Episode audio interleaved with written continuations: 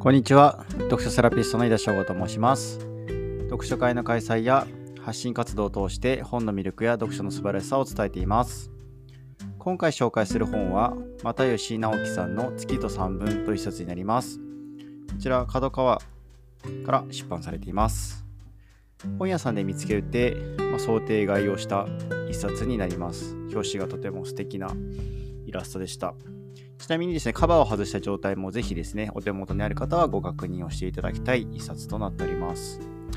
えっと、又吉さんのですね、芥川賞受賞作の火花は文春文庫で読んでまして、こちらは芸人ならではの葛藤ですとか心の内が描かれた名作だなというふうに私は思っております。で、又吉さんのエッセイを読むのはほぼ初めてでして、まあ、繊細で物事を深く洞察している様子を伺うことができました。まあ、時にはですね、そこまで妄想を広げるのかというところに薬と笑いました。また、アメリカにいらっしゃる、えっと、相方の綾部さんのエピソードも面白かったです。まあ、コンビとしての活動はなくても、各々がそれぞれですね、それぞれが活動することで、まあ、個人として大きくなり、また一緒に活動するときに、それは倍以上に大きくなるのかなというふうに思いました。で、えっと、この中のエッセイの中にインタビューに答えているという体で、再読のですね、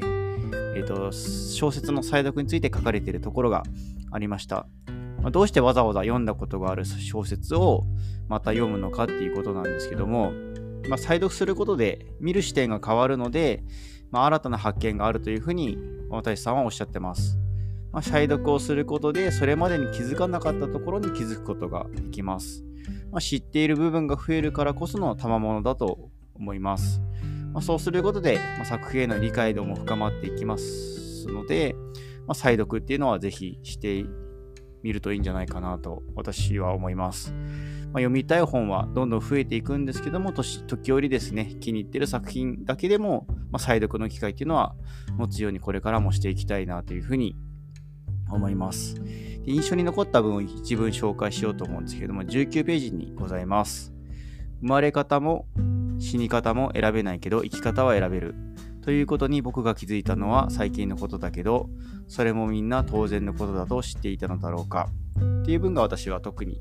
えっと、印象に残りました。まあ、とても読みやすい文章であることはあの確かなんですけども、まあ、いろんな気づきも得られることができるのではないかなというふうに思っております。